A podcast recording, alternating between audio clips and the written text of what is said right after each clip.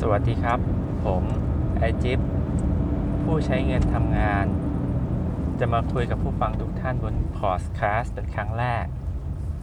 โดยหัวข้อที่ผมจะนำมาคุยในครั้งนี้คือเรื่องของกองทุนรวม สิ่งที่ผมจะมาคุยเป็นการเล่าประสบการณ์ในอดีตที่ผ่านมาในการลงทุนกองทุนรวมของผม ที่จริงแล้วผมเริ่มลงทุนกองทุนรวมตั้งแต่ก่อนอายุ 30 จนกระทั่งปัจจุบันเนี่ยอายุจะ 50 แล้ว ในช่วงเริ่มต้นที่ผมลงทุนกับกองทุนรวมเนี่ยซื้อง่ายมาก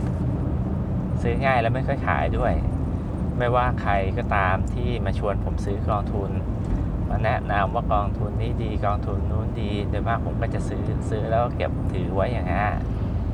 พอต่อมาสักพักหนึ่งก็เริ่มรู้จักคำว่าดอลลาร์คอ s เอเวอเรจก็เริ่มมีการวางแผนซื้อ ด้วยเงินน้อยๆ เป็นรายเดือนไปเรื่อยๆ สะสมสะสมไปเรื่อยๆ อันนี้ก็ช่วงต่อมาก็เริ่มรู้จักตรงนี้แต่ปัจจุบันเนี้ยเมื่อดูกองทุนที่มีอยู่ในอดีต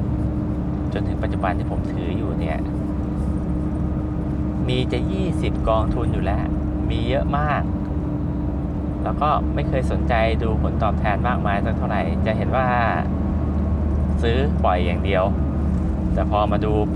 เห็นเลยว่าบางกองทุนเนี่ยโตขึ้นมา 2 เท่า 3 เท่า บางกองทุนก็ติดลบก็มีอย่างกองทุนที่เห็นชัดๆก็ซื้อตอนที่มันเฟื่องฟูสุด ๆ ก็พวกทอง พวกเนี้ยติดลบปัจจุบันยังติดลบอยู่เลย แล้วก็ไม่ได้ทำเอเวอเรจเข้ามาด้วยอาพอมานั่งคิดเอ กองทุนเนี่ยมีหลากหลายมีนโยบายในการลงทุนเยอะมาก บางกองทุนให้ลงทุนไปให้ผลตอบแทนสูงมาก บางกองทุนเนี่ยพาไปติดลบเลย เพราะฉะนั้นเนี่ยถ้าผมเลือกกองทุนถูก ประสิทธิภาพของเงินที่ผมมีอยู่เนี่ยน่าจะโตได้สูงขึ้น ก็เลยลองมาดูซิว่าเกณฑ์อะไรเนี่ยจะดีที่สุดในการเลือกซื้อกองทุน แล้วก็ลองใช้ดู ตอนนี้ก็ยอมรับเลยว่าเวลาเลือกกองทุนเนี่ยวิธีการคิดเปลี่ยนไปแล้ว จากการที่ซื้อแบบเออใครมาชวนนะ ว่าให้ซื้อกองทุนนี้ก็ซื้อ เปลี่ยนเป็นว่าอะมาดูก่อนเลยว่า กองทุนแต่ละกองทุนมีนโยบายการลงทุนอย่างไรแล้วนโยบายกองทุนที่ลงทุนอย่างเงี้ยเราเชื่อมั่นไหมว่า มันจะทำให้กองทุนโตขึ้น สร้างความมั่งคั่งให้กับเราได้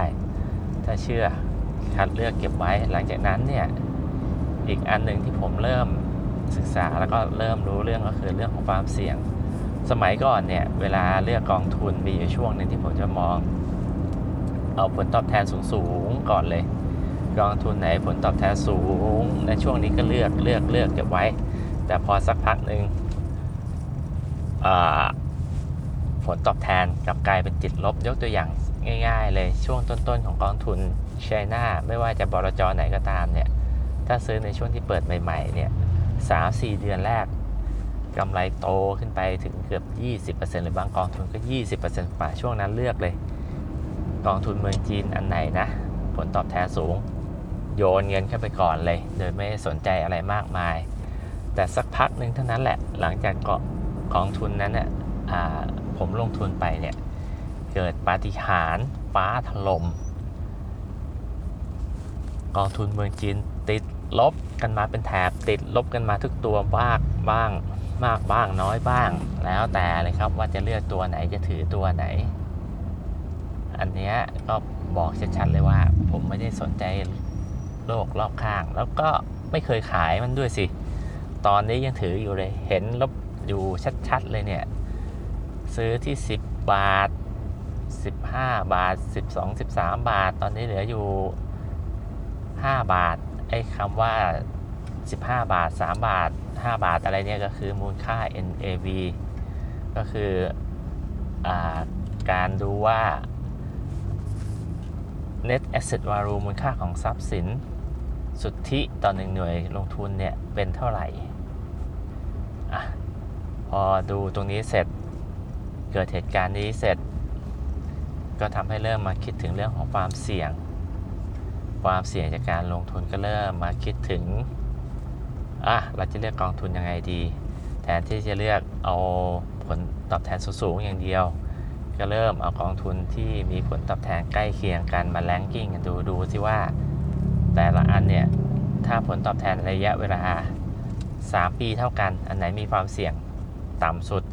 เริ่มดึงตัวนั้นมาเลือก ก็สรุปได้ว่าเกณฑ์ในการเลือกกองทุนของผมในปัจจุบันนี้มองที่นโยบายก่อน วิธีเลือกนโยบายก็คือเลือกนโยบายที่ผมมั่นใจว่าจะทำให้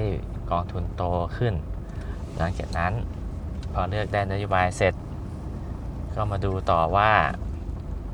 แต่ละตัวเนี่ยให้ผลตอบแทนเท่าไหร่ พอได้ผลตอบแทนเสร็จ ก็จะมากรองกองตามความเสี่ยงของแต่ละกองทุน หลังจากใช้นโยบายนี้ก็รู้สึกสบายใจขึ้นนะ ถึงแม้ว่าเออณช่วงเวลาหนึ่งหนึ่งเนี่ย กองทุนไม่ได้โตจนสูงลิบลิ่ว แต่กลับพบว่า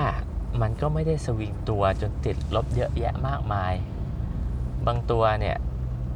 ถ้าเปรียบเทียบกับกองทุนในช่วงเวลา 3-4 เดือนย้อนหลังในปีนี้จะพบว่าบางตัวติดลบไป 6-7%แต่ของผมกลับติดลบแค่เปอร์เซ็นต์2%เ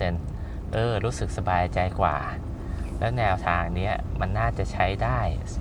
ใช้สร้างความมั่นคงด้วยนะ ไม่ใช่แค่ทำให้มูลค่าทรัพย์สินของผมโตขึ้น ก็คือมันน่าจะได้ทั้งความ balance ระหว่างชีวิตที่มั่งคั่ง และปลอดภัย น่าจะทำให้มั่นใจได้ว่าแก่ไปอะกูมีเงินใช้แน่นอน อะวันนี้ผมก็คงคุยกับทุกคนในเรื่องของกองทุนแค่นี้ก่อน วันหลังจะมาเล่าประสบการณ์แล้วก็คุยในเรื่องนี้ให้เพื่อนๆฟังกันอีกครั้งหนึ่ง